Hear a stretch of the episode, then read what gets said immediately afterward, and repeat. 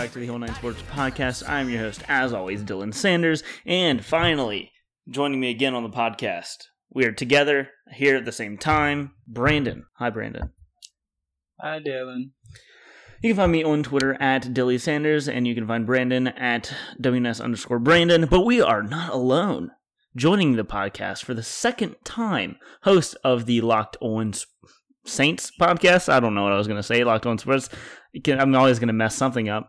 And uh, and lead contributor for All Saints Considered, Ross Jackson. What's good, everybody? Thanks so much for having me back, guys. Glad to be here for a second time. I appreciate you having me. Of course, Ross, your family. You should know that. I appreciate that. And you can follow Ross on Twitter at Ross Jackson ASC, and you can follow All Saints Considered at All Saints Blog. I just wanted to shout that out because they just passed ten thousand followers. Woohoo, man! Yeah, we're glad for it, man. Two years in, going strong. Love it. Making moves. Yeah. This is gonna be a big season for ASC. You can really also excited. find me writing some stuff over there too. So, yep. Shout out. Yep. I actually uh, just pointed. Actually, just pointed people to one of your articles not too long ago. The one that you wrote about um, about the uh, quarterbacks going into last season or coming out of the draft last season, going into like the following season, mm-hmm. and some of those quarterbacks that are going to be available looking forward. I actually pointed people to that article on an episode a couple weeks ago, about a week ago, I think. Shout out, shout out, word. Me. Um, I've been too busy to listen to very. I haven't gotten any podcasting in, and it sucks. Wow. So you just Same. brought me onto your podcast to tell me about how you haven't. I haven't to listened to my own. Wow. All right. Wow. I haven't given my own the listen yet. Oh, also, same here. no, I don't blame you. I don't blame you. And then, you know, I mean, we're I'm what every Monday through Friday, but I will say, like, shout out to you guys for your each each cracking in your uh, your solo episodes. How how bad were they? No, they were great. All they right, were great. Right. They were awesome. I don't know. We were told that we're better when we have someone else to bounce off of. I mean, everybody is. Yeah, like, it's easy. That's what I said. That's yeah. what I said. It's easier. yeah, Ross, you suck. You, do it, you Ross. suck. At, you I suck don't know how you do it. I'm terrible at ninety percent of my podcasts because I do them by myself. So, nah, it's great. Uh, Locked On Saints best podcast in the game. Second best podcast in the game. I did it again. You're such a dick. Brandon's looking take, for a new co-host. I'll take. I really, I am seriously. I'll take the first. I'll bring Coach Harris here. I'll bring Coach Harris. He'll be here week in, week out with me. Speaking of Coach Harris, at the end of the this episode, Segway Sanders, you can find an interview that Brandon did with him uh, yesterday. I was not able to make it for that one because um, I didn't really know about it until like right before it happened. But uh, yeah, yeah, it's just that's kind of how it just worked out scheduling yeah. wise. Uh, I know. But uh, no, it was fun. For those that don't know, Coach Harris, uh, Last Chance U, he's the new head coach at Independence Community College. Uh, it's a really fun interview. I had a blast. Uh, That's awesome. Yeah, he was awesome to talk to. Yeah, so last uh, episode before last, we wrapped up the college football conference previews. And so, uh, as we said, we're going to transfer over to the NFL, looking at some divisions, seeing how that's going. And uh, of course, Ross Jackson does all the stuff for the, the Saints. So you can imagine we're going to be going over the AFC South. Um, so yeah, I mean, I assume that Ross has some some knowledge about the AFC South. Can't wait to go over the AFC South. NFC South. NFC South. You know what I meant. I got you. I got you. Yeah, man. No, I'm happy to be here. Happy to go through it. Uh, it's it's easily one of the better divisions in the NFL. Um, a lot of people would say either the NFC South or the NFC West. Uh, and uh, yeah, it's a lot. Of, it's a fun one. It should be a fun one again. This well, not again this season. Last season was kind of boring because the Saints kind of ran away with it. But this season is shaping up to be a little bit different. I speaking of like the last year, did y'all watch All or Nothing yet? With like the Carolina Panthers? No, season? but uh, it's literally what I'm watching once we stop it's, recording. It's it's great because like the first couple episodes is is, oh, is right. hyping them up, and yeah, then being, like, they all and one. fall apart, and it's hilarious. Oh man, that's so. The sad. only thing I've seen was uh the clip of Luke Kuechly and Cam Newton on Facetime with Josh Norman. Yeah, and and Josh is just like, "Hey, is Greg Olsen playing?" And Cam Newton tries to like keep it low key, and Luke Luke Kuechly's just immediately like, "No, he's not." And Cam's just like, "What the fuck, Luke? Like, you gotta keep him guessing. Like, you can't let him know. you just tell him what's happening." That's hilarious. Oh man, yeah, it was good, and of course the Panthers fell apart, so they it was nothing. and they it's to answer to the question. Spoiler alert: they got nothing, right? Um, except for a mid mid first round draft pick. Which I mean, I like I like Brian Burns, but you know. Um, so yeah, we can go we can go in and uh, Brandon, you want to go and start off with the first uh, first question? Yeah, sure. Uh, Ross, what are your predictions for the end of your standings in the NFC South? Uh, for me, uh, and I okay, so let me let me say this too because I, I'm aware that I'm coming on here as the host of the Locked On Saints podcast as a New Orleans native, born and raised, um, and, and all of fake that. ass and California, so, right? and so it's easy for me to come off as somebody that is just gonna pull for the Saints the entire time. Uh, but I have a lot of reasons why I believe that the Saints will win the NFC South for the third year in a row here in 2019. Uh, a lot of it has to do with offensive firepower. It also has to do with the defense. This is kind of a blend of things that we haven't really seen in New Orleans for quite a while, to where we have this high octane offense that we get to watch in the city, but also have this defense that is looking, if they can continue the trend from where they got to last season in 2018, looking like it's going to be a pretty solid defense going into 2019. So when I look at that, I immediately put the Saints up at the top. They're also, you know, two years in a row now have won the won the South, so they're sort of the incumbent champion within the the division. So I'll put them up top. Um, I look for it to basically be a little bit of a repeat of last year. I still have not a lot of faith at all in the Carolina Panthers, and I think the Tampa Bay Buccaneers travel so so so much this season. They have several uh, times where they travel more than two thousand uh, miles, and then they also have that long stretch where they go. I can't remember if it's five or six games, but they go five or six games away from Raymond James Stadium, including a quote unquote home game in London. And then just a couple of weeks after they finally get back to Raymond James Stadium, the Saints show up, so that doesn't make it any easier on them. And so I put them at the bottom. I put the Carolina Panthers in third, and then that leaves the Atlanta Falcons to be the second best team in the NFC South as the ones that really have all the tools. I mean, they're the ones out of out of the other three teams, they're the ones that have the most tools available to them to actually challenge the Saints for the NFC South.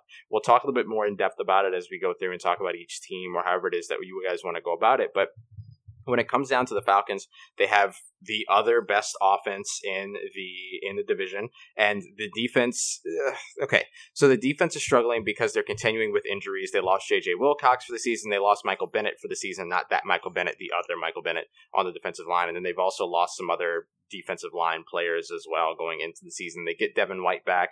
Uh, Keanu Neal is still rehabbing from his injury, but they've got Ricardo Allen back and they've got their corners back. So the secondary is mostly back to shape. Oh, did I mention Duke Riley? Duke Riley got hurt too. So it's been a lot of injuries on the defense again for the Falcons. And so it kind of depends on, you know, they sort of used them getting players back from injury as their free agency for defense, if that makes sense. That's fair. Uh, yeah, you know, to where the, you know you get those players back and then your defense improves. And as as somebody that covers the Saints and that follows the Saints closely, I can attest, and I think Dylan can as well. We can attest to the fact that one linebacker can change your defense. We saw that with Demario Davis last year. And oh so if, man, it was it was a beautiful transition. Right, right. And so if we're going to give credit to the Saints for that and to Demario Davis for that, we have to acknowledge that Deion Jones coming back to the Falcons defense is going to make that defense better. Simply simply put, it's going to make that defense better. And so as long as they he comes back and is playing at the level that he was playing at, which I can't imagine that he won't, and I imagine that he'll play a full season in 2019, we can expect that defense to at least communicate better and therefore execute better. And so that's really the team second to the Saints that has the the sort of greatest ability to challenge for the NFC South. So I put them second. And then uh, real quick, talking about Deion Jones. I do have an autographed jersey of his coming in the mail. So nice, nice, nice, yeah, fantastic had, player, man. Yeah, Matt Miller had a raffle, and apparently I won an autographed Deion Jones LSU jersey. Oh my oh, god! got the LSU jersey. I'm too. so jealous. That's perfect. That's awesome. I'll uh, I'll quit the podcast if you give it to me.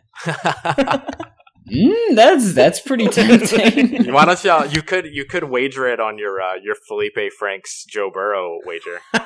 I'm not that confident. Felipe Franks. I, am down, 100 percent down. I'll uh, I'll give you my. Uh, I don't have anything that valuable. Just tell him you have a signed Deion Jones jersey.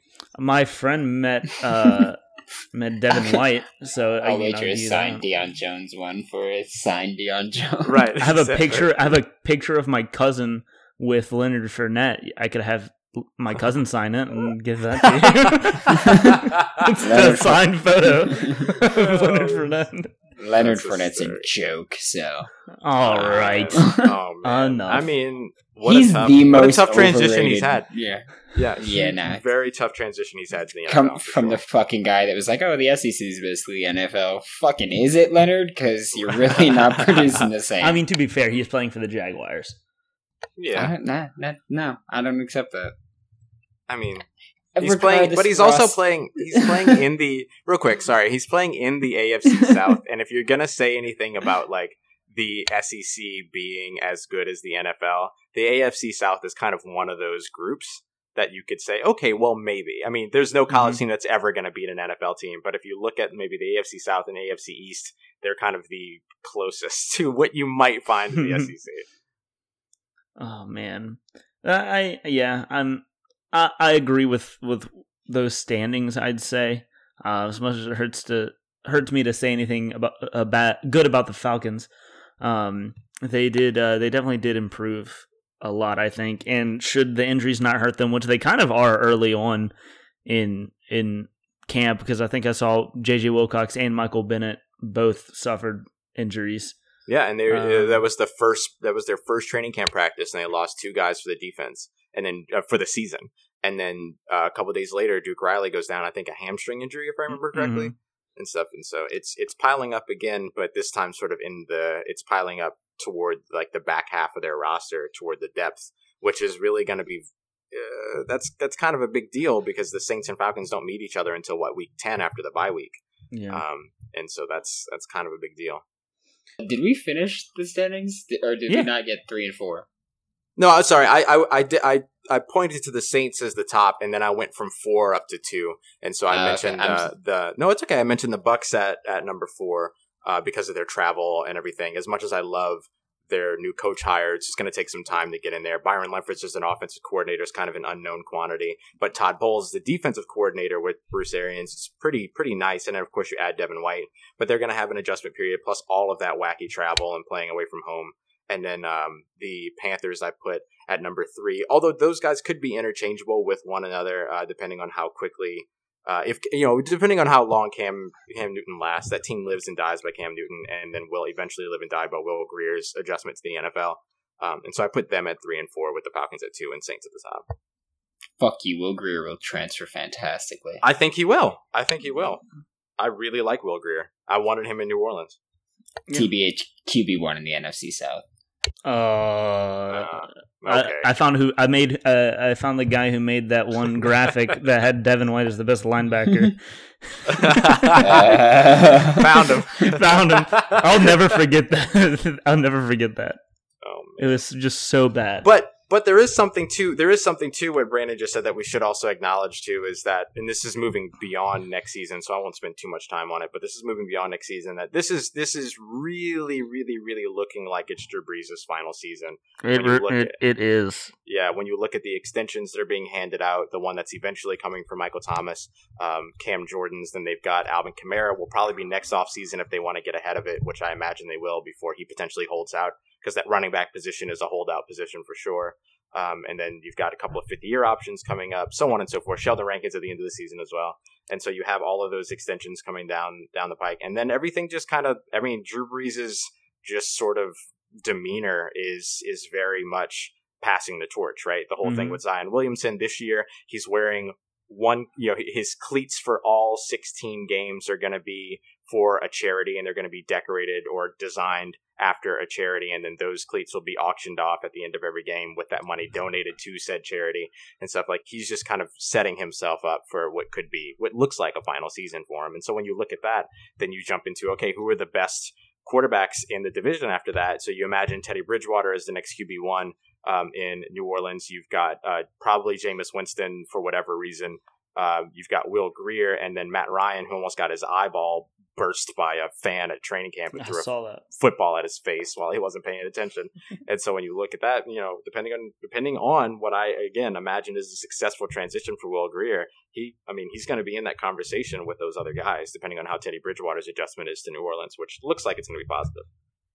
I yeah, I, I I've liked what I've seen from Teddy this so far this year, and I, I think he's definitely the front runner for the to to replace Drew Brees. Oh yeah, yeah. Unless something Mhm. wacky happens in the draft, but Mhm. um, right now it's looking like all Teddy. All right, and kind of moving on from uh, from the standings, but also not because it's like in the same ballpark. Sure. Um, we have some betting odds uh, to give you see if you would take the bet on this team winning the conference, Mhm. uh, the division. I mean, still thinking about college football. Um, so I'll start from the bottom um, and go uh, Tampa Bay Bucks plus twelve hundred. Plus twelve hundred. Uh, I just wouldn't waste my money on that. I, I, I definitely don't think they're going to be terrible. I mean, I love Bruce Arians. Uh, he's a, he's a great personality. I I obviously love the the Devin White uh, draft. I mean, don't love it because I'd rather the NFC South top taking all of the LSU players. Um, but for them, it's a very good pick, and he's going to lead that defense for a while. I, I, I still, yeah, definitely wouldn't take waste my money on on on that twelve hundred. yeah, and let's not forget too the addition of Adam Sue makes that defense a little bit better. Todd Bowles as well. Mm. Um, but again, like with the with the adjustment for the offense going into that uh, going into 2019, Bruce Arians is a little is, you know is is is a quarterback guru. He is a quarterback whisperer, but it's going to be a little tough to sort of navigate that change for Jameis Winston. Um, and then you know essentially when you say you're going to win the NFC South, you have to say that this team is going to be better than the teams that we think could truly win the NFC South. And I don't Mhm. even see them being better than Atlanta. Uh, I could see them being better than Carolina this year, but just with all that travel time and everything too, like that's such a huge factor in records every single season. Like it's not even about strength of schedule. Sometimes it's just the travel, and they have just such a wacky schedule. Them and the Raiders really got screwed this year with that new scheduling, with Yeah. the new scheduling formula or whatever it is they used. Uh, and second, uh, the next one is going to be Carolina Panthers plus 50, uh, 550. Plus five fifty. Yeah. Uh, I I'd give that a, I'd give that a shot. I'd be more Maybe. inclined more inclined to give them that 12 plus 1200. Yeah, that's a, that's my thing. I'm surprised that it's only 550. Like I thought they'd be a little bit more. I thought that they'd have like lesser odds. Mm-hmm. Um, maybe if it was maybe later on in the season, if you know, as we get closer to the season or or the first couple of seasons, did if they drop somewhere to like 750 to a thousand, I would take that. But I mean, I, I would I would be taking a big risk to go 550 Mhm. for for Carolina. Speaking of a big risk, big risk because this team always goes goes into the season one way and then something happens and then they you never really know how they're going to finish the season going Right. into a season. Uh, it's the Falcons plus 350. Plus 350. Good lord, these odds suck. These really do. these, These- this is yeah. you're not making any money on these odds. No. Um, I guess if you wanted to play, like, if you wanted to play it really safe, and you just kind of had like somebody, somebody you found a hundred dollars on your way to sportsbook or something, Mhm. and you just wanted to put something down, I would go with either the Panthers at five fifty or the, um, or the Falcons at three fifty. Just because the NFC South is so unpredictable, and it always has been. I mean, up until a few years ago, no team had won it two years in a row, and then of course Mhm. the Panthers did it three years in a row. The Saints look to be the third team to do that uh, within the division. And so, you know, it is wacky. It's wild. The division competition is always uh, really close in the NFC South. And so, I guess if you really wanted to take maybe a safer bet, you could go with that because you come out on the other side and then you're up plus 250 at that point. But Mhm. uh, I don't know. I don't think I would take that either. These odds all kind of suck. and and just so people don't say that I'm making terrible odds, it is from Bovada, so I just I just grabbed them. So this is this is all what Vegas is saying. Yeah, they don't want Um, you. Vegas does not want you betting on the NFC South. No, year. not at all. And to further prove that point, the New Orleans Saints are at minus 190. oh man! All right, so let's say you were on your way to sportsbook. You had ninety dollars, then then you found hundred dollars, and you thought, you know what?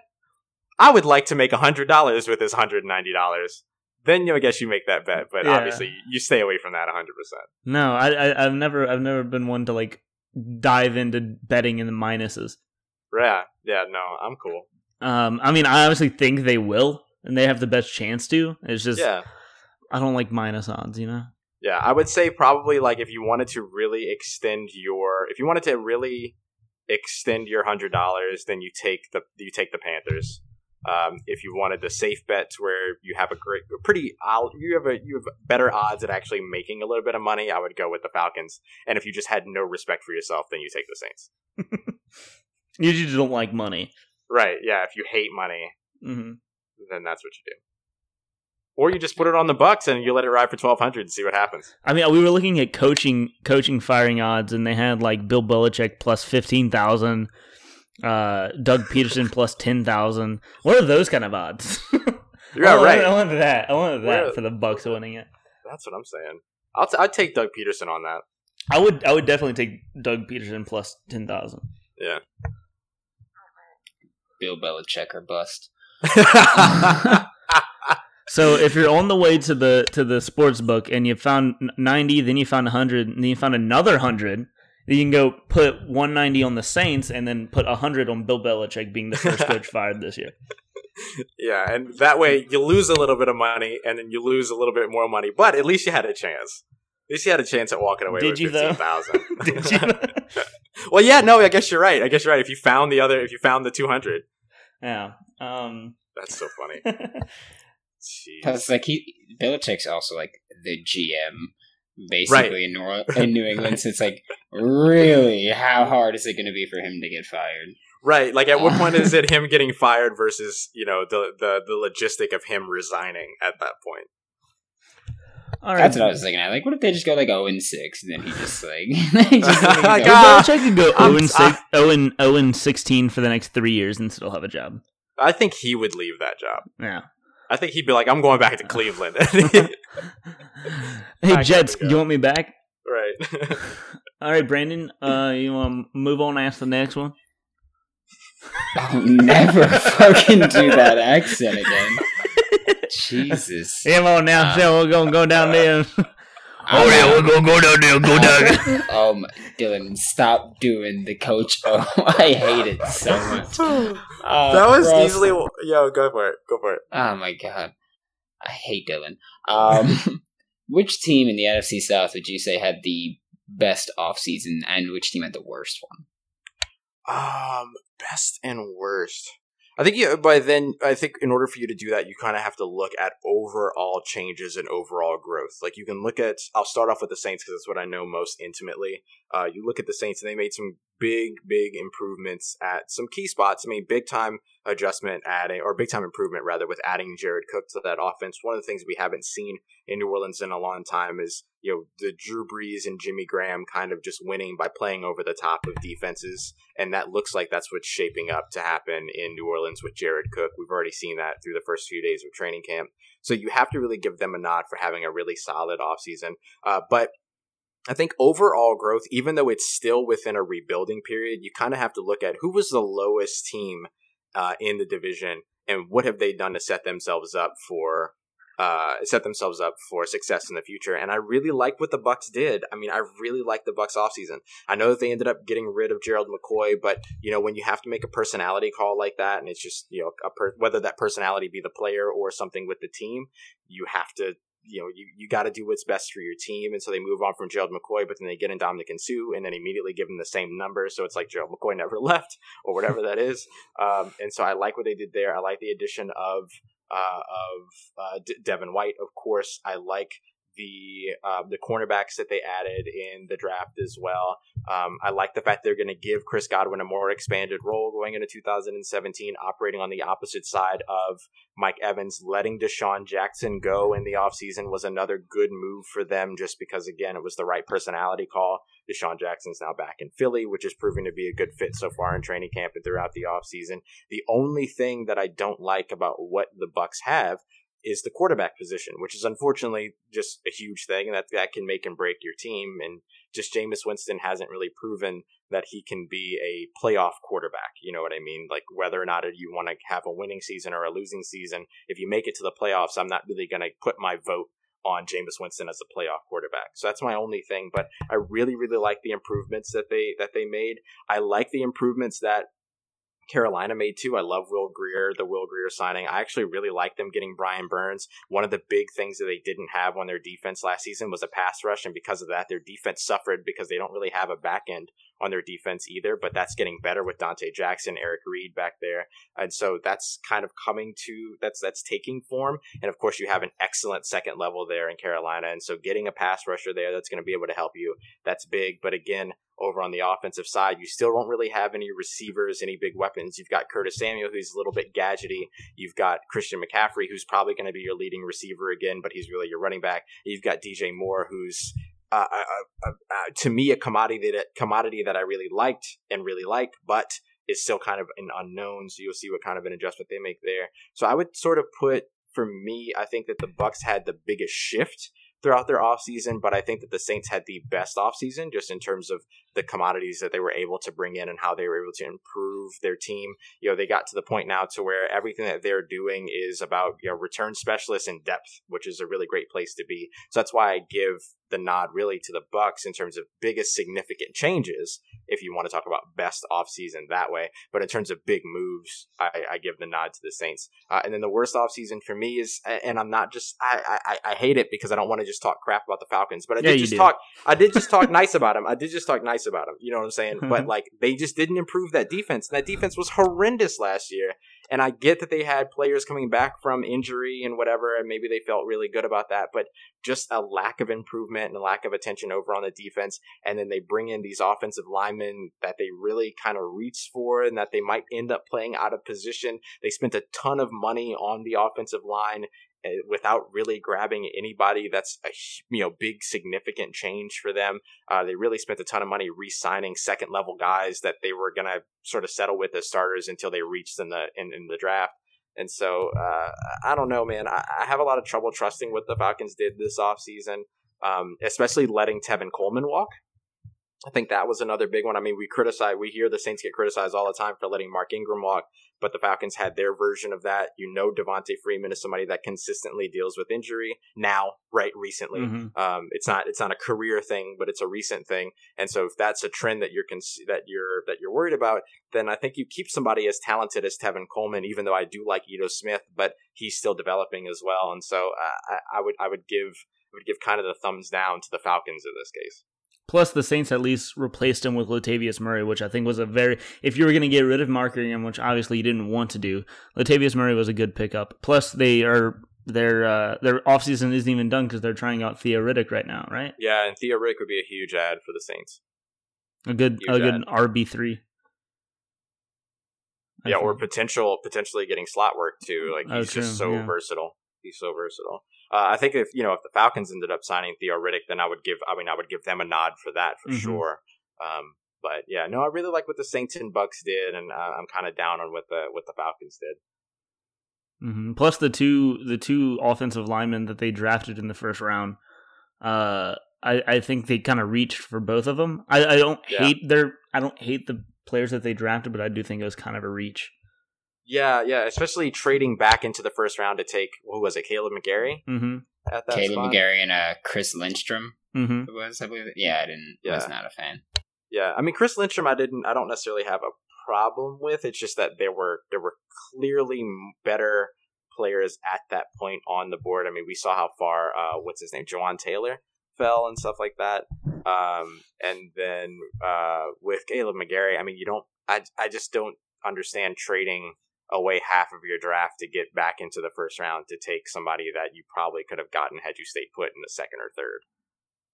Well, in the second, I'll say in the 2nd mm-hmm. Yeah, no, it, it's not that they were bad picks. It's just I think you could have the Lindstrom pick. I think they could have traded down yes. a little bit and still gotten Lindstrom, and then yes, yeah, second round they could have just stayed put, or depending how far they traded down, if a team gave them an early second to move up, yep, I think that it would have just been better. And especially, I think they picked, what was it, 14? So yeah. if a team is trying to come up and jump, because Washington picked 15, didn't they? And they yeah. took Haskins there. Mm-hmm. So if a team is really trying to take, if a team wanted Haskins, the Falcons could have easily just dropped back a little bit and then yeah. picked Lindstrom later. That's true. And, and charged a you... premium for someone to get a, a future franchise quarterback yeah, that's the big thing is, you know, you you have that still you have that guy still on the board there that teams probably would have been kind of chomping at the bit for. and then you can you can probably have swept. You know, you probably would have stayed in the first round because you would have swapped first round picks, and then also gained another pick in this draft or even the next. Uh, and it kind of just would have made the it would have sweetened the pot for them a little bit. I think. Yeah. Um. So we've been over this the standings and which who had the best best off season, best well, I mean worst off season as well. Uh, who do you think the MVP of the division is going to be? MVP of the division. Ooh. Um. I think that. Ooh. it, it, it's tough, right? Because I'm trying to figure out do I go with the sure thing? Because the sure thing there is Drew Brees, right? Yeah. He was the he was the MVP runner up in 2018 for the third time in his career, first player to ever have that happen without winning an MVP. Um, and so that would immediately make him then the MVP of his division, right? Yeah. And then basically when you're talking about the MVP award, you're talking about quarterbacks. So you're talking about Drew Brees, uh, Matt Ryan, Cam Jordan. I'm sorry, Cam Newton um, Mhm. and uh, Jameis Winston. And for me, it would probably be in that order. Uh, if the Falcons have an outstanding season next year, it's going to be on the back of the offense. And so I think you would have to then give Matt Ryan that nod. So it all kind of depends on how it plays out. But we, if we went with the scenario that I've already created, which is that the Saints win the NFC South, then Drew Brees would be the one. hmm Which I mean, yeah, MVP is really just who's going to be the best quarterback, Right. and I think we already all knew the answer uh, b- before asking. You know, uh, I mean, if if we are going to go non non quarterback, I'd probably go like Kamara if I had to say. Non quarterback, uh, the, the name that McCaffrey. Yeah, the name that actually left out to me was was Christian McCaffrey, um, because I, I think that I think that Alvin Kamara will have an outstanding season next year, and I think that with him getting that sort of front load, um, it, oh, sorry, uh, getting a larger load is going to be a big deal, and he's going to end up establishing himself as one of the better running backs in the league. But for Christian McCaffrey and the Panthers, they have literally no one else. So if we're going to say no quarterback, what player can affect their team the most on the offensive side? Because again, MVP, at least if we're not saying quarterback, is definitely going to be an offensive player. hmm I, I think Christian McCaffrey has a pretty good shot, would have a good shot under those circumstances. And then uh, since we're obviously MVP is basically offensive player of the year at this point, who do you think would be the defensive player of the year in the NFC South? Uh, again, using the scenario that I've already created with the Saints winning the division, which has a big factor in that, I would say Cam Jordan. I actually selected, I actually have Cam Jordan as the NFL's defensive player of the year this season. Um, it's probably a long shot, but I I really love. I don't what even he's think done. it's that much of a long shot. I think it's only a long shot depending on the record, right? Mhm. Depending on how well the Saints do this season, which I expect them to do well, obviously, but you know, it kind of depends on who the other names are that are going to be surfacing up there, right? Is Aaron Donald going to be in that conversation again? Because if so, then he carries an extra bit of no pun intended, but extra weight uh, there. And I don't, I'm not saying that because he's a defensive tackle. I just mean he's the best defensive player in the NFL. Yeah. Period. Right. Um, and Aaron so, Donald, Khalil Mack. Yeah, exactly. Say the exactly. Saints repeat, like the, the they do just as good la- this year as they did last year. um, then I, I definitely put Cam Jordan in that conversation as one of the top defensive players of the in, in the league and potentially the defensive player of the year. Um, I, I I'm looking for him to have another 2018. I'm sorry, 2017 more than a 2018, Mm-hmm. to where he gets those double digits in batted passes, tackles for a loss, and sacks. And I think that that eh, that in addition to an increased amount of sacks with Davenport operating more uh, consistently on the opposite side of him on that line, and with him being sort of the primary pass rusher, being able to split that with uh, Marcus Davenport, who I think is going to be a little bit more effective this season than he was his rookie season. That's going to sort of help him get put himself into a position to where you know he raises that sack total to 15, 16 to get himself into that conversation more than last year's 12 did. Yeah, and uh, I, I already have a I already kind of have an, an answer in my head for this one, but uh, who, who do you think the rookie of the year of the division will be? Oh, I got to go Devin White. Yeah. I think immediately is the person that jumps to mind. Um, I might be able to make an argument on Brian Burns' case because he's also an edge rusher, and edge rushers tend to tend to get to collect that kind of attention. But really, linebacker is that defensive player of the year focus. Mhm. Um, I say after a linebacker doesn't win, but still, it, you know, it, it could, historically it's been linebackers and, and edge rushers. But I think that uh, Devin White is just going to be someone that's going to come in and just sort of revolutionize that Tampa Bay defense. Um, in a way that is beyond just what the statistics say. But I also think he's going to have incredible statistics. He's a guy that's got the speed to cover tight ends and, and cover out of the backfield. He's an excellent pass rusher as well, and he's a great run stopper. So mm. he's got that all around game and sort of has that prototypical linebacker fashion that you need to secure that kind of an award. Yeah, I mean, I think I definitely think that uh, the his game that he already played at LSU will transfer perfectly into the NFL. Mm-hmm. Yeah, but his speed is just Todd Bowles is gonna have a blast with him. Oh man, and and yeah, and thank you for mentioning that because that's something else too. Is that being in a system that really caters to linebackers and relies on linebacker play like a Todd Bowles system is just going to put him in a position to where they need him to perform, and that's that's that's what he was at LSU, and that's what he loves, and so I think he'll have a good I think he'll enjoy himself. It'd uh, be like Darron Lee if he was good. Yeah, poor Darron Lee, man. so much potential. You're, you're, not wrong. Yeah. Um, but he could turn it around. And speaking of players that could turn it around, Ross, who do you think would be a favorite for most improved player in the NFC South? Uh, Cam Newton. Uh, Cam Newton coming back to 2019, where he's able to actually like prolong his prolong his effect over 16 games, that alone should put him in that conversation. Uh, 2018 was kind of a screwy year for them. We kind of alluded to it with the all or nothing. Starting off six and two, everything looked great, and then Cam Newton's arm just kind of it was as if it just fell off, as if he just didn't have that anymore, and somebody just stuck like a Barbie doll arm on his arm and you know at his shoulder, and he just had to try to make it happen. Uh, but it was it was tough to watch, um, and I think that he's looking good so far in training camp. I, I sort of in jest tweeted out like, "Hey, make sure you save that arm, Cam." Uh, but he's looking good so far in um, in training camp, and I think that if he can continue with that, and if he's able to prolong his effect over the 2019 season, he's somebody that I would definitely put in that conversation. Hell, if Jameis Winston has a good enough year, I mean, you can't really mm. get any worse. No, that's I mean, that's fair. I don't, I don't care. Get the fuck out of here. Uh, it's not gonna uh, happen. It's not gonna happen. Like I have no faith. He just in that, maybe he'll just eat that W. Just eat that W. Man, what an idiot. Uh, so yeah, I think that that wraps up the questions that we had for you. Um, so we do have two questions coming in from our mailbag, both of them uh, from at tnaps37 on Twitter. Yeah, Thomas DiNapoli. He is uh he is our fantasy writer. oh, dope! Sports. Shout out Thomas, man. Thanks for the questions. uh, yeah. So uh, his first the is like it was kind of like a double question, but like he started off with uh uh, we've seen Brees's numbers drop recently. Are the Saints more of a f- run first team now? Oh yeah. Um. So you know, Sean Payton for years and years and years since he got here in 2016 with the New Orleans Saints, continuously talked about how much he wanted to be a run first offense and sort of set up the passing game with the run, and it just very clearly was not that.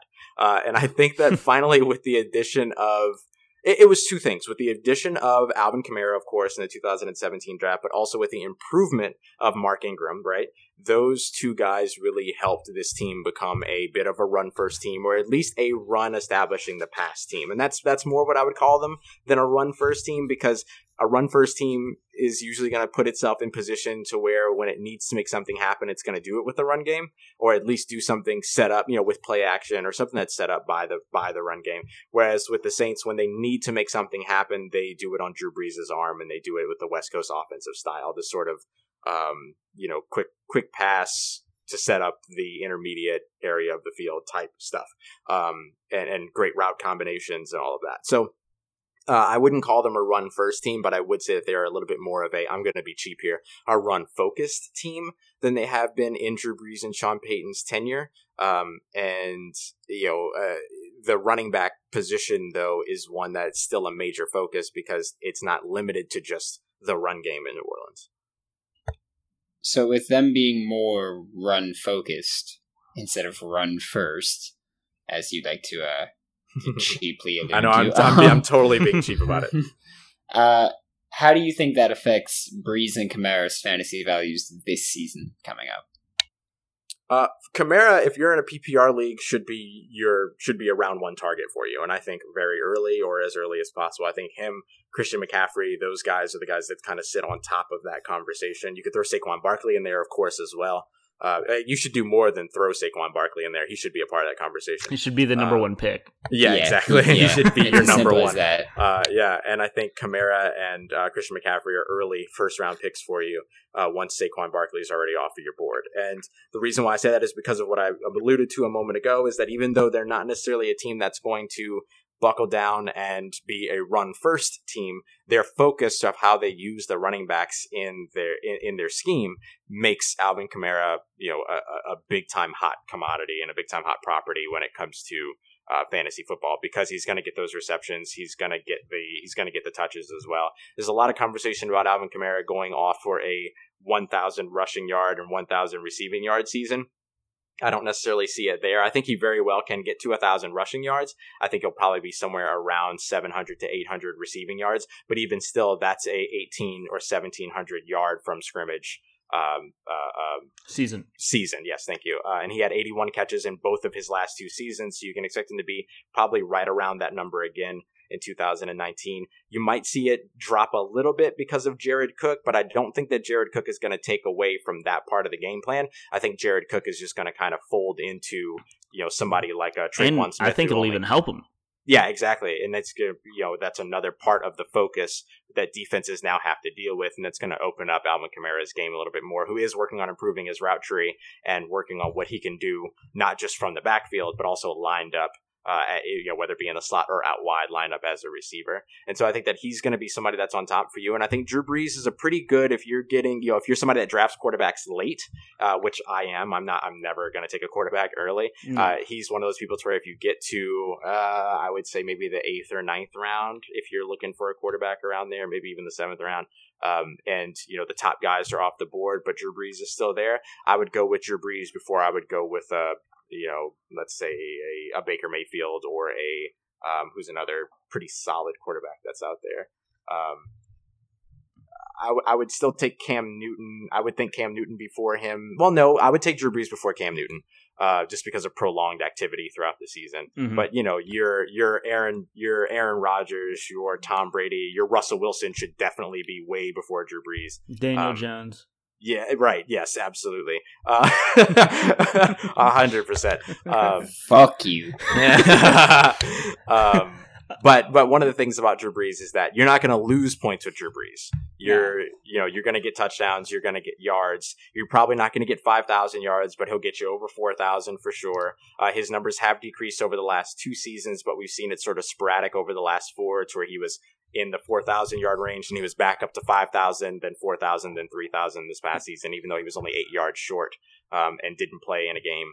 Um, I, I think you're going to see him go over 4,000 again this season. Yeah, and I, moving back slightly, just to touch on one last thing, I think it's very fair to not want to put a title on a Sean Payton offense because it really is just kind of a Sean Payton offense, and that's the only like kind of way you could describe it. Yeah, I mean, you look at some of the, you know, um, I can't remember the guy's name. It starts with a C, um, but it was uh, Pete know, Carmichael. Kidding. No, no. uh, but the San Diego Chargers of way back, Mm-hmm. um, Coryell offense. I can't remember, but you know, the he he really kind of bred that um, that West Coast offense, or what became the West Coast offense. And Sean Payton has kind of just taken that to another level. I mean, you look at all of the trends that he started and everything in terms of making sure that he he and Drew Brees and the Saints can stay fresh with their offense every season.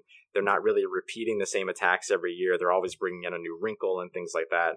Working on something that you guys will read and that everyone will read through uh, through your site actually on that.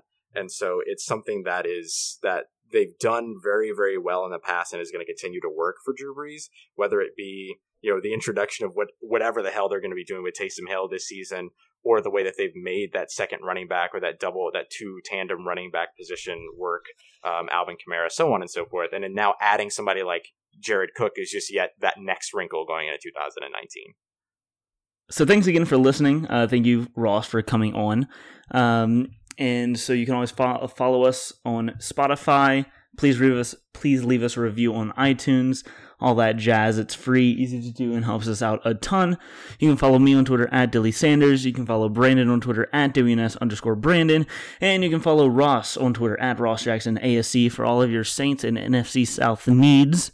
Um, So yeah, and now I guess enjoy this interview with Coach Kiyoshi Harris. Uh, yeah, that, that's it. Bye. Epilogue. All right. Uh, so I am here. I'm Brandon Olson. I'm here with Coach Kiyoshi Harris. And uh, how are you doing, Coach? I'm doing well, man. Thanks, Brandon, for having me. And uh, you guys had a golf tournament today. How how'd that go for you?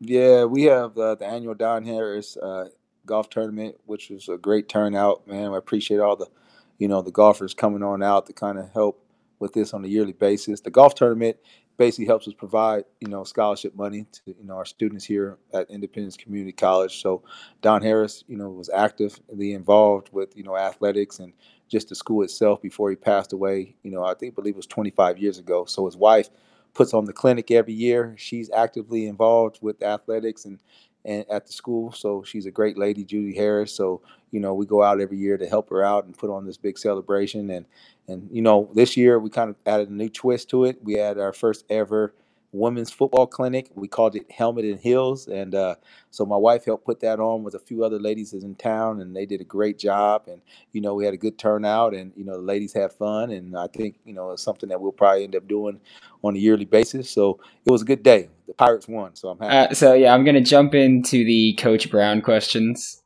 and then Yeah. there's just a couple of them, and then we'll move on talk more indie. Uh, last chance you. All right. So the first one is just if you are still in contact with Coach Brown. yeah, believe it or not, I talked to him about 30 minutes ago. The crazy thing about it is uh, my nephew, because he's out in California, they saw him walking in a.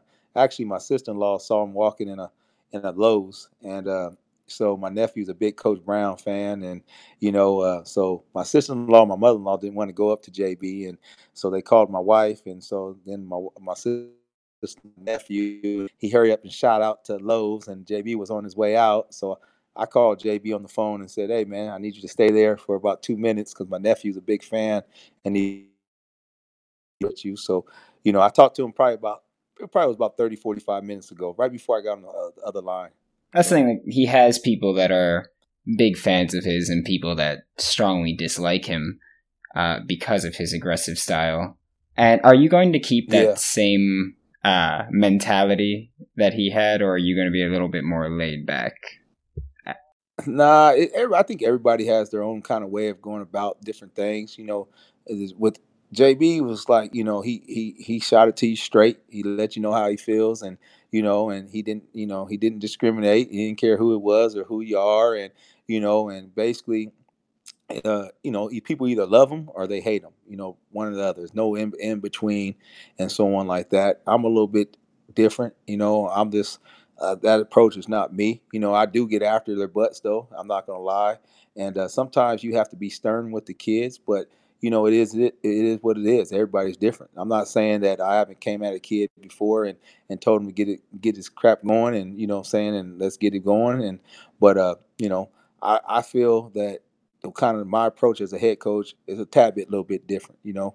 So uh, we are cut from the same cloth on a few things, but you know, everybody has their way about going about doing it, and you know, I'm trying to make my own way and trying to build my own culture. So I'm doing it a little bit Uh, different. I I would have hated playing for him. Uh, Hey, you know the crazy thing about it, Brandon. Hey, you you'll see it, and like a lot of people say it, you know, and you know they show it on Last Chance U, where he kind of gets after guys pretty much and tells it how it is, and but you'll rarely see too many kids talk bad about him, you know, and and that's something you can search for it on Twitter or whatever. Now you'll see a bunch of other coaches, you'll see a bunch of people that are not in the football, you know, just in the football profession, uh, you know, but like I said, everybody has their own opinion. You know, do I agree with it right or wrong? That's JB. He's going to do what he has to do.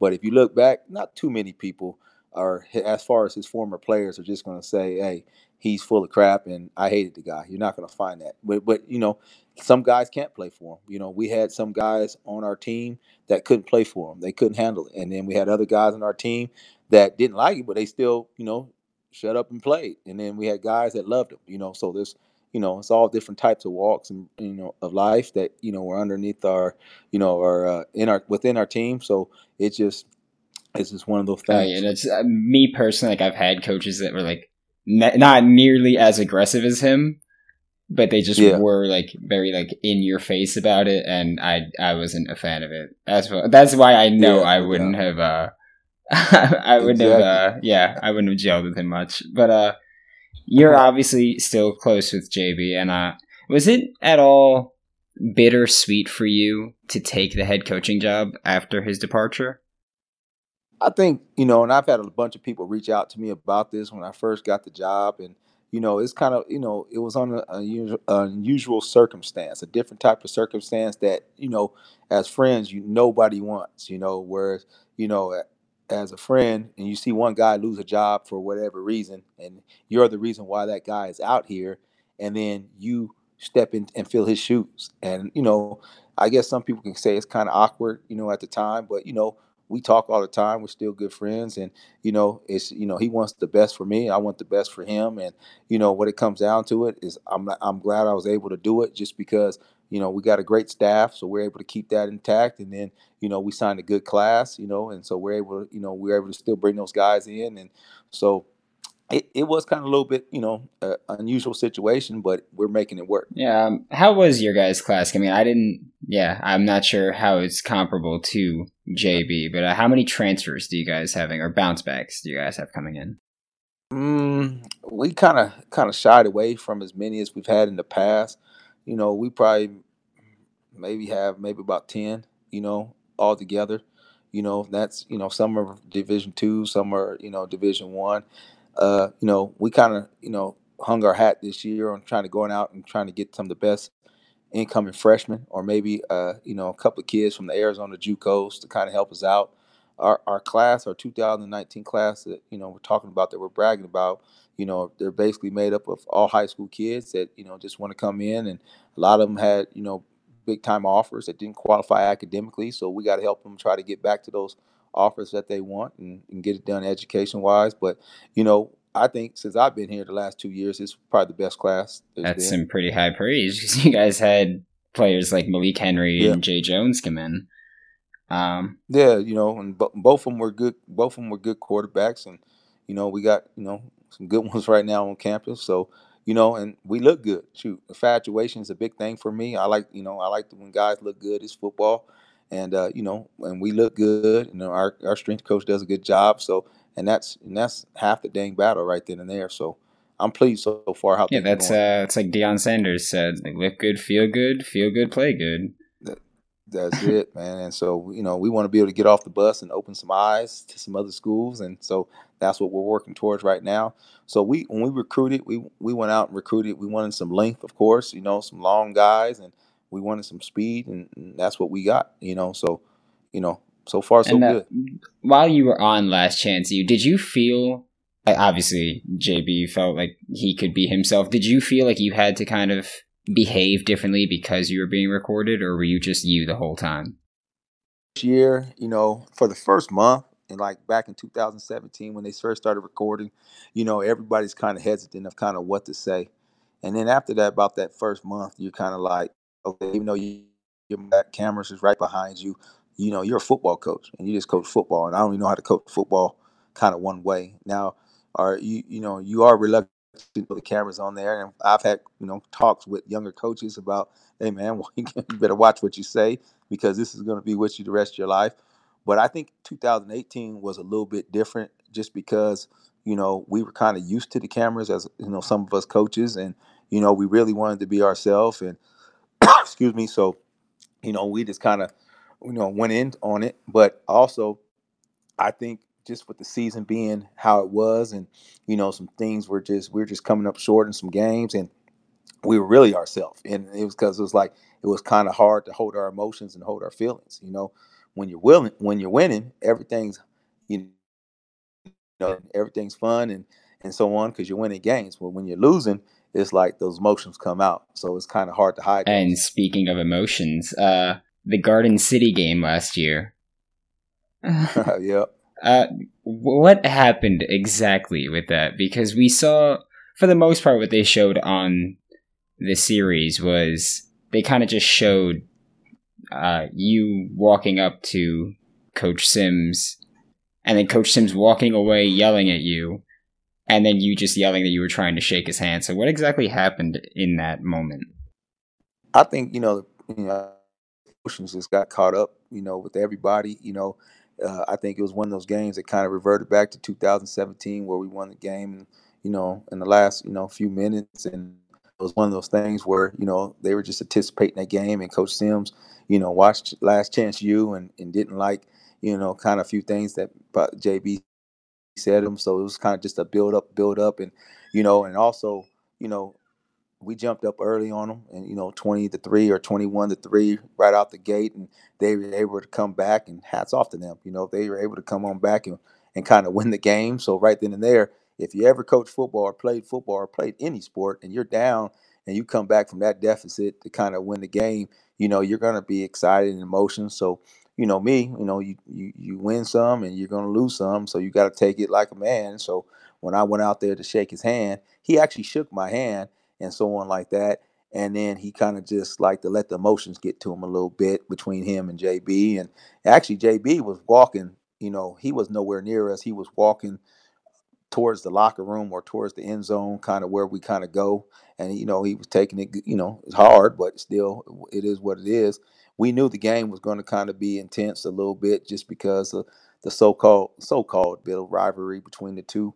But uh, you know, and then he he started calling out JB a little bit, and, and that's when JB kind of got upset. And then when the two head coaches get upset, that's when the kids kind of get upset, and so it kind of went from there. You know, so that's why you saw me saying, "Man, I was just trying to sh- shake your hand," you know, and uh, and so it kind of the rest is history. You know, Coach Sims, you know, he, he's taking a lot of heat for it. You know, JB takes a lot of heat for things at the same time. The camera catches a lot. But you guys got to understand that you know the camera, you know, they're they they want viewers. You know, they they're there for controversy and so on like that. So. Yeah, and we know they're there for that because you just said that Sims shook your hand, but they don't show that on Netflix.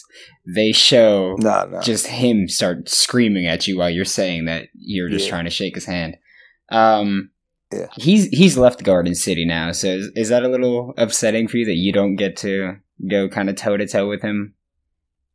Nah, you know, everybody is coach is a coach, and I don't fault Coach Sims at all. I've talked to him, you know, after, you know, after the, you know, the game, you know, later on in the season when he went to, you know, Missouri Southern, and you know, and he, you know, he's tried to recruit and he's offered a couple of our kids. He actually signed a, a, one of our kids, and you know, it, you know, it's just it is what it is, and you know, now Coach Minnick is over there at you know Garden City, so when you know one good coach that can recruit and bring guys in leaves, another one comes in, and so you know we're still going to have our hands full. So it's a competitive conference. So you know, but like a, in all coaches, everybody has you know I'm saying aspirations to kind of keep venturing on and moving on up. And he's a head coach now. He's a head coach at Division two school. So you know it is what it is, and he'll probably want to try to go move up from there. And so. um, which players or yeah, I guess which players from 2018 are still with Independence?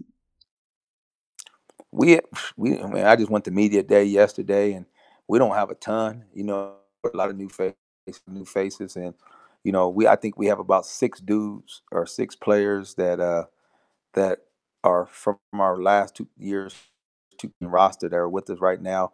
We have a couple of starters like on offense, you know, we have wide receiver Raquan Heath, who started a couple games for us last year before breaking a couple of fingers and having to sit out the rest of the season. Uh, we have an offensive lineman, Lamar Barrett, who started for us last year. He started for about five or six games for us last year. Uh, running back Shamari Jones, uh, he started. He he was injured, missed about five games last year, but he started a few games for us.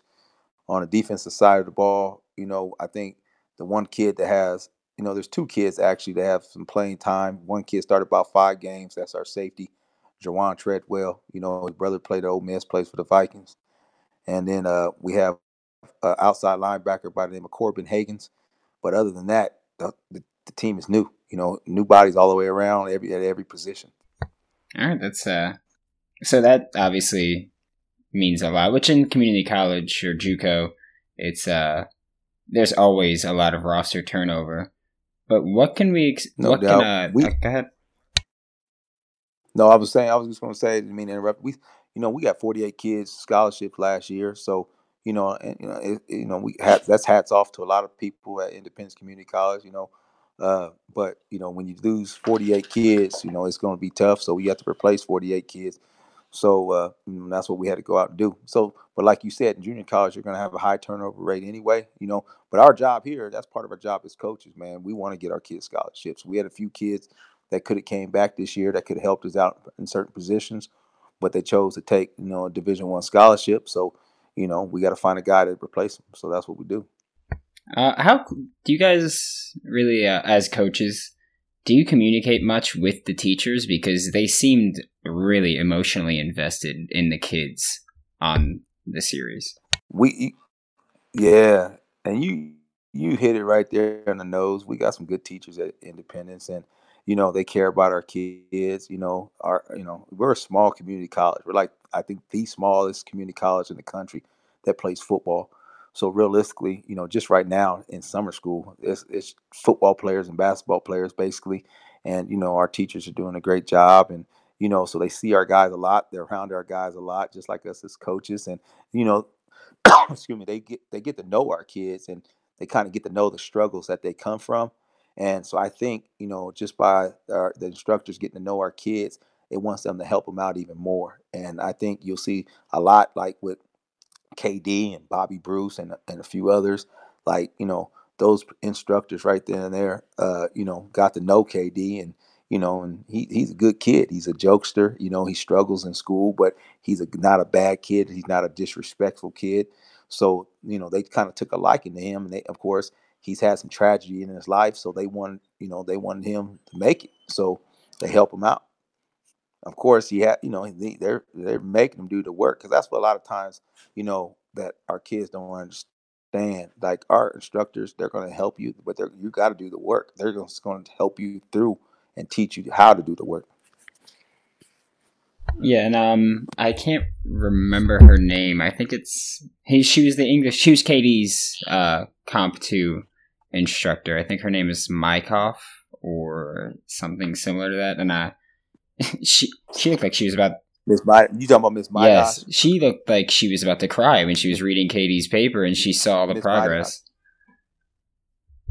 Uh, it's just it's awesome yeah. to see. You know, Miss Midosh challenges our kids, and you know it did a good job. But I think you know KD not only did it, you know, for himself, but he also saw that you know Miss Midosh believed in him, and so he a little bit of that was working, you know, to please Miss Midosh at the same time you know, she she honestly looked like she was about to cry like tears of joy when she was reading his uh his twenty page paper, and she saw that he actually like was oh, yeah. listening and he did everything right. So that was a uh, that was just nice to see. But um, what's yeah. the coaching staff looking like this year? How many guys are you br- guys bringing back? I know you brought back the defensive coordinator, uh, Jason Martin. Yeah, but, yeah. J- Jason Jason's a good guy, good coach. You know what I'm saying? He probably not going to be here too long you know, he's probably get a shot to go somewhere at the next level. Uh, so, you know, we only have, including myself, there's four returning coaches from last year's staff. You know, uh, myself, Jason Martin, which is our assistant head coach and defensive coordinator. He also coaches our defensive backs. You have uh, Coach Donnerson, which, you know, we promoted to our associate head coach. He's also our D line coach and our strength coach. And then you have Coach Stadler, and he was promoted to our, our outside linebackers coach. And then, of course, myself. Those are the four uh, coaches from last year's staff. And then I brought in, and Coach Coach Brown actually brought in a few guys too before he resigned. And then I brought in some guys too to kind of help out. So the guys that Coach Brown brought in are still they're remaining with Indy. Yeah, yep, they're they're here. He, he you know he did a good job, found some some some some jewels, and you know, and I'm glad they're here with me. So you know, he brought in Coach Steve McCollum, who was at Toledo. He's our linebacker coach, special teams coordinator. And then he brought in uh, Johnny Kaufman, who's our, you know, young, energetic, going to be a really good, good, good coach. He's our, uh, he's our wide receiver coach at, at, that. And then, you know, I brought in a few guys too myself. I uh, I actually didn't know that Steve McCollum went to uh, that he went to Indy because, and I obviously you don't know this prior to, but I actually went to Toledo, so that's really fun for me to hear. Okay. Um, yeah, yeah, no, he's he's a good coach and you know great young mind, and he's just like you know Coach Martin. He probably you know you know, just like a lot of other coaches that come to junior college, especially in the Kansas Jayhawk, you know, we have a high turnover turnover rate because they get jobs, and so you know, hopefully, you know, we, he helps us win some games this season, which I know he's going to do, and and then hopefully he gets a job, and that's what it's all about. My job is not only to take care, you know, and I got this from JB and some other coaches, but not only to take care of my players, help them get, you know, Division One or Division Two scholarships. I also want to help my young coaches get Division One or Division Two coaching jobs. So, you know, a lot of guys in our staff, you know, have that, you know, uh, that trait of just being a great coach. So you know, we'll see what happens. So, uh, just scheme wise, because last season, defensively, uh, Jason Martin kind of got demoted at one point, or, uh, and JB kind of took over the defense for a little bit. So, what are we going to see defensively from Independence? You know, I you know I you know I give Jason Jason the freedom to run his his his defense that you know the last couple of years that you know of course we've had some success with and you know I you know I also kind of it, it, also falls back on me at the same time I have a lot of confidence in in Jason that he's going to you know going to do a great job. He's recruited some great players. And you know I think you know everybody learns from certain things you know what I'm saying? Whether you're trying to do too much or you didn't do enough or you didn't make this adjustment. So you know the spring you know he did a great job in spring. And so you know we're eager to just kind of see you know what the fall brings us. You know, anytime you have better players, it makes you a better coach. You know, so you know our thing is our philosophy is let's put the players, let's line them up, let them play fast, and you know and that's what we're going to do. We're going to line them up correctly, and we're going to let them play fast. And so, I, you know, my total philosophy is you don't have to be that fancy. You don't have to have a ton of things in. You know, and so he has that same type of philosophy. So, you know, we'll see what happens. And offensively, what can we expect? Because last year there was the controversy of the playbook. Uh, yeah, that's that's now they're saying there's I don't you know I'm gonna be honest I don't know if there's a playbook out there or if there's not out there or if it was online. I never looked it up. I think one of our coaches last year tried to look on Amazon to kind of see if it was out there or not. But you know I'm gonna tell you the truth. You know I, I got the philosophy. I don't care if they have my playbook or not. You know, and I know a lot of coaches don't feel like that. But I don't. You know you know, Coach Ornelas, he's back with us this year, and he's doing a great job coaching running backs. And you know, we joke and mess with him all the time. There actually was somebody in the audience today because he was doing a presentation, and he said, "Do you have any questions?" And uh, you know, a gal raised her hand, and was like, "Do you have the playbook?" And so everybody started laughing and, and so on. But uh, you know, you know, we, we hired off. I hired offensive coordinator. He came in and he was in, you know, the Minnesota Junior College Conference and, you know, played at Nebraska. And you know, uh, with him and a couple other guys that I've hired, and you know, their job is to get the offense going, getting ready to go, and and, and find a, a system that's going to work for us, that's going to help, you know, get our athletes the ball, and so we wanted a balanced attack, and so that's what they're doing, and so. And, and I'm pleased with it where it's going so far. So and then uh, which game this season would you say that you're most looking forward to? Ah man, they're all important, man. But I think you know, game one, we have to get off to a great start, August 24th against Dodge City. And, uh, you know, that's one that you know, our kids, you know, they worked hard in spring. They're working hard in the classroom, in the weight room right now, and conditioning. So, you know, anticipate, I think, you know, myself being a new head coach and Dodge City coach being a new head coach and, you know, both trying to implement the culture and the different schemes. I think game one's important. And then uh, just one more question for you, which we ask everybody uh, here, whoever we interview, um, you know, my cause, my cleats for the NFL. It's just, yeah. If you were playing in the NFL, like, what would your cause be that you would want represented on your cleats? Man, that shoot, man, I've never had that question asked for asked to me before, but I think, man, I probably realistically, you know, if I got to kind of you know, have any kind of slogan to kind of represent what I'm trying to what I'm trying to do, you know, realistically, there's so many kids out there in the foster care system. I think I would have them try to get me some some cleats or put a slogan about that, you know I'm saying, how we kind of need to do just a better job and, you know I'm saying, getting these kids, you know, the you know, of course on track for graduate, getting them off to college and, you know, just put them how uh, make them successful in life, you know what I'm saying?